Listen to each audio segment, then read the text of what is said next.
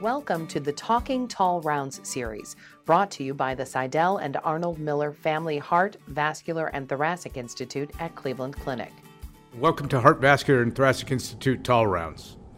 This uh, session is dedicated to the management of incidentally discovered nodules, lung nodules, on cardiac testing. This is a uh, surprisingly common problem for us and directly seems to impact the H and V faculty and indirectly saddles the T faculty. Uh, so today we're going to present a case and um, share some of our thoughts with you. Our first uh, introductory talk will be given by Andrew Feczko. He's our chief resident in general thoracic surgery, who will start with our case presentation. So, as Dr. Murthy mentioned, my name is Andrew Feczko. I'm one of the uh, thoracic surgery residents. Um, I'll be presenting a case that illustrates um, some of the considerations involved in managing uh, these instantly identified uh, pulmonary nodules during cardiac testing. So, uh, this patient was an 81 year old former smoker uh, who was initially presented um, to the Cleveland Clinic for management of severe aortic stenosis that was identified during workup for a syncopal episode. Uh, he was initially treated with a balloon valvul- valvuloplasty. Uh, and then referred for consideration of valve replacement. However, during workup, uh, preoperative uh, CTA demonstrated a 3 uh, 0.9 by 3.3 centimeter left upper lobe mass, um, which was ultimately identified as a T2A, uh, clinical T2A N0 uh, adenocarcinoma. Through cardiac surgery evaluation, he was um, uh, deemed, deemed, to be a uh, acceptable risk for open heart surgery. However, a TAVR was favored uh, in this case to facilitate expeditious treatment of his incidentally identified lung cancer.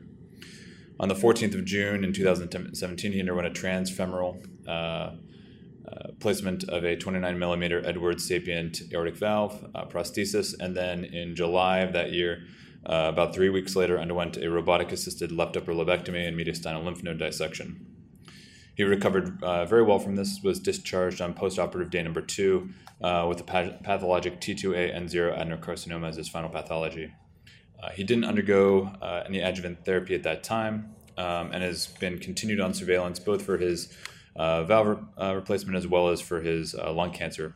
Uh, he has been identified to have um, bilateral pulmonary nodules which have occurred in the last year and is currently undergoing um, consideration for systemic therapy for those. So, as a couple discussion points, this case demonstrates the demonstrates the challenges that are created um, by synchronous identification of um, multiple thoracic pathologies and the importance of a multidisciplinary approach um, and the application of advanced technologies to adequately address all these issues in a patient centered fashion. Um, this scenario will continue to be identified as we rely on axial imaging uh, for screening and diagnosis uh, and surveillance of these pathologies.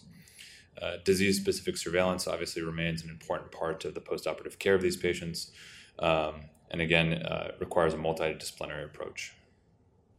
Thank you very much. Good morning. Thank you, Dr. Murthy, and the Tall Rounds team for organizing this very important uh, debate and, and elaboration on what we do for these patients. Because if you think about it, most patients with heart or lung disease who walk into a hospital have a significant overlap of risk factors for the other disease. So when taking care of a heart or a lung problem, it's really important for the providers to pay attention to the other organ make sure we don't skip um, or miss the disease for which the patient has significant risk factors for or they may.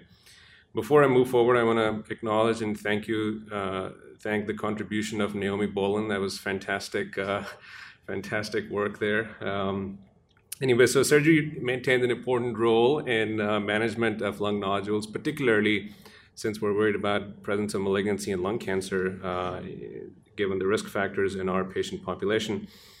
Um, if you look at the trajectory of survival in lung cancer patients, there are two things that are quite obvious. This is data from the IASLC TNM staging work, uh, looking at international data on the right side of the screen and uh, US data on the left side of the screen.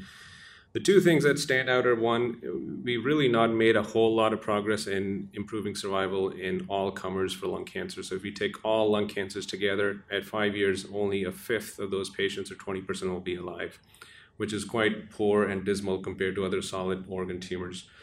Um, the other important fact here is that if we can catch the tumors early and treat them early with either radiation or surgery, their survival actually is quite good, reaching up to 70 to 80% at five years, which is quite remarkable. And some here would even go out to argue um, and propose that in early stage patients and stage 1A patients, they're more likely to die of natural causes or quote unquote natural causes than lung cancer if we can treat, manage, and surveil their lung cancer appropriately. So, the emphasis here then becomes on early detection and early treatment of lung cancer. Um, this really received more credence and a lot of steam after the National Lung Cancer uh, Screening Trial came out in 2011 in the New England Journal, and you see the the now famous graphs here on the left side of the screen, which showed that with early detection in high risk patients, lung cancer mortality was decreased by 20%, which is really unheard of compared to breast cancer, colon cancer, or any other solid organ tumors. And since more CTs were done, uh, investigators in other institutions and us, as Dr. Mazzone has had pointed out a few minutes ago, figured out strategies to classify these nodules into high risk and low risk categories so they can be intervened upon and followed appropriately which led, led to this development of lung RADS protocol, similar to the breast BI-RADS protocol, which uh, differentiates the nodule into high risk uh, on what uh, on intervenable nodules and those who that can be followed. So when we see these indeterminate pulmonary nodules, as Dr. Mazzone and Dr. Bolen pointed out, there's a whole array of diagnoses that can be associated with them. Uh, really have to think about and work through the algorithms carefully to identify patients appropriately for appropriate treatment strategies or, or surveillance.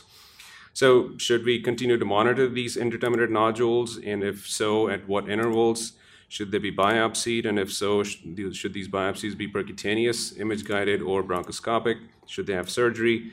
And then what surgery? Or should they have radiation, whether without a biopsy first? So these are many different questions that are sometimes difficult or challenging to uh, address and answer and really require input from all uh, members of the treating physician team and provider team uh, in a multidisciplinary fashion, and that's really the key in managing these indeterminate pulmonary nodules to put all the heads together from all these various uh, specialties to try to come up with an optimum plan for treatment. Um, this is an example of what multidisciplinary um, selection and management does. So, this is data from the Lahey Clinic recently published that looked at a protocol very similar to what Dr. Mazzone described and has established here. And I want to thank him for his leadership in, in, in uh, building up this program at the Cleveland Clinic that if they, in their program, they identified 354 high risk nodules, and after appropriate pulmonary and multidisciplinary consultation, they submitted a select portion of them to surgery. And with appropriate selection, less than 1% of the nodules had surgery for benign diseases. And most of the nodules that, that were resected ended up being lung cancers, which is a very important um, piece of data here. And it's important to highlight that with appropriate selection, we don't necessarily need to do uh, unnecessary surgeries on these patients and that is really the key in establishing such protocols in any institution. And we're happy to report that we've done that here at the clinic. So when we talk about surgeries for uh, lung cancers, the vast majority of the surgeries done here are, are some sort of minimally invasive surgery, either thoracoscopic or robotic, which means that the patients have low morbidity or quick recovery um, with equal oncologic legitimacy of the operation, as has been shown, um, we've shown in our data multiple times. So I'll just discuss with you briefly some of the innovations that we've incorporated in achieving these high rates of minimally invasive surgery. So one of the one of the two techniques that I'll share with you here today is this specialized needle localization or microcoil localization that is performed by Dr. Bolen's group and some of the other interventional radiologists. So here's an example of a patient with a peripheral small nodule that would be impossible for us to feel or see thoracoscopically or robotically. So in these situations, we ask our radiology colleagues to access the nodule on the day of surgery. Here, the patient is upside down, and you can see this needle being uh, put into the nodule. And through that needle, they deploy a spring type microcoil, part of which is in the nodule, and part of it is at the surface of the lung, allowing me and the other surgeons to see the nodule during surgery. And this is what it looks like during surgery. So now the camera is in place. You can see that the lung is deflated, the ribs are on the side here and the lower lobe, the lesion that you saw on that CT scan has been has been marked by that microcoil, and there you see the coil, which is now being um, there's a stitch being placed through the nodule under the coil to lift it up to resect. So this is a robotic procedure. You can see the robotic instruments um, allowing us to do this sort of thing with quite a bit of dexterity.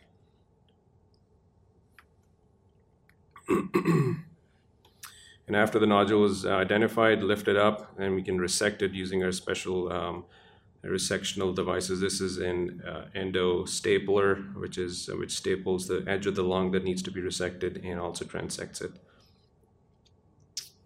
And, can, and we can use several of them to finish the procedure. Here, this this nodule is separated with a nice rim of lung around it. Usually, we would test this nodule during surgery, and if it is a lung cancer, we would proceed with a formal anatomic lung cancer resection in the same setting if it ends up being a benign nodule, then this is a very low morbidity procedure that the patient can essentially go home from uh, the following day and recover really without any problems. The other innovative technique that we are part of a clinical trial for now, moving on, we, we, were actually part of the phase one trial, now in the phase two setting, is um, is a um, tumor marker in fluoroscope conjugate OTL38, which is a folate analog and is in the, for this particular study is bound to a fluoro, uh, floor which can be detected with near infrared imaging intraoperatively and allows us to find these nodules towards the surface there towards the surface of the lung during surgery. So the patients receive this uh, folate receptor conjugate preoperatively a few hours before surgery, and then during surgery we can find the nodule with fluoroscopy and resect it. So here's an example of what this looks like. Again, uh, this is a minimally invasive procedure. The lung is deflated. You can see some um, non-specific uh, feedback from the chest wall and from other portions of the lung. But as we focus on the nodule under question here, you'll start to see that it really um, it becomes obvious quite clearly. So here's the nodule under question. You can actually see the puckering in the visceral pleura here. Um, and you can see quite a bit of uptake of the dye and the uh, fluorescent uh, feedback uh, from it. So this is how we, we've actually detected nodules that were not detected on patients' preoperative CT scans and resected them during surgery.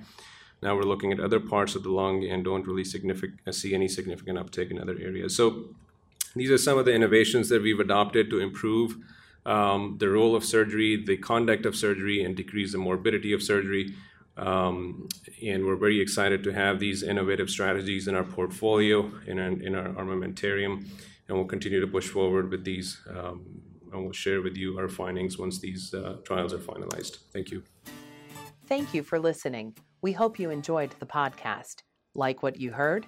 Visit Tall Rounds online at clevelandclinic.org slash tallrounds and subscribe for free access to more education on the go.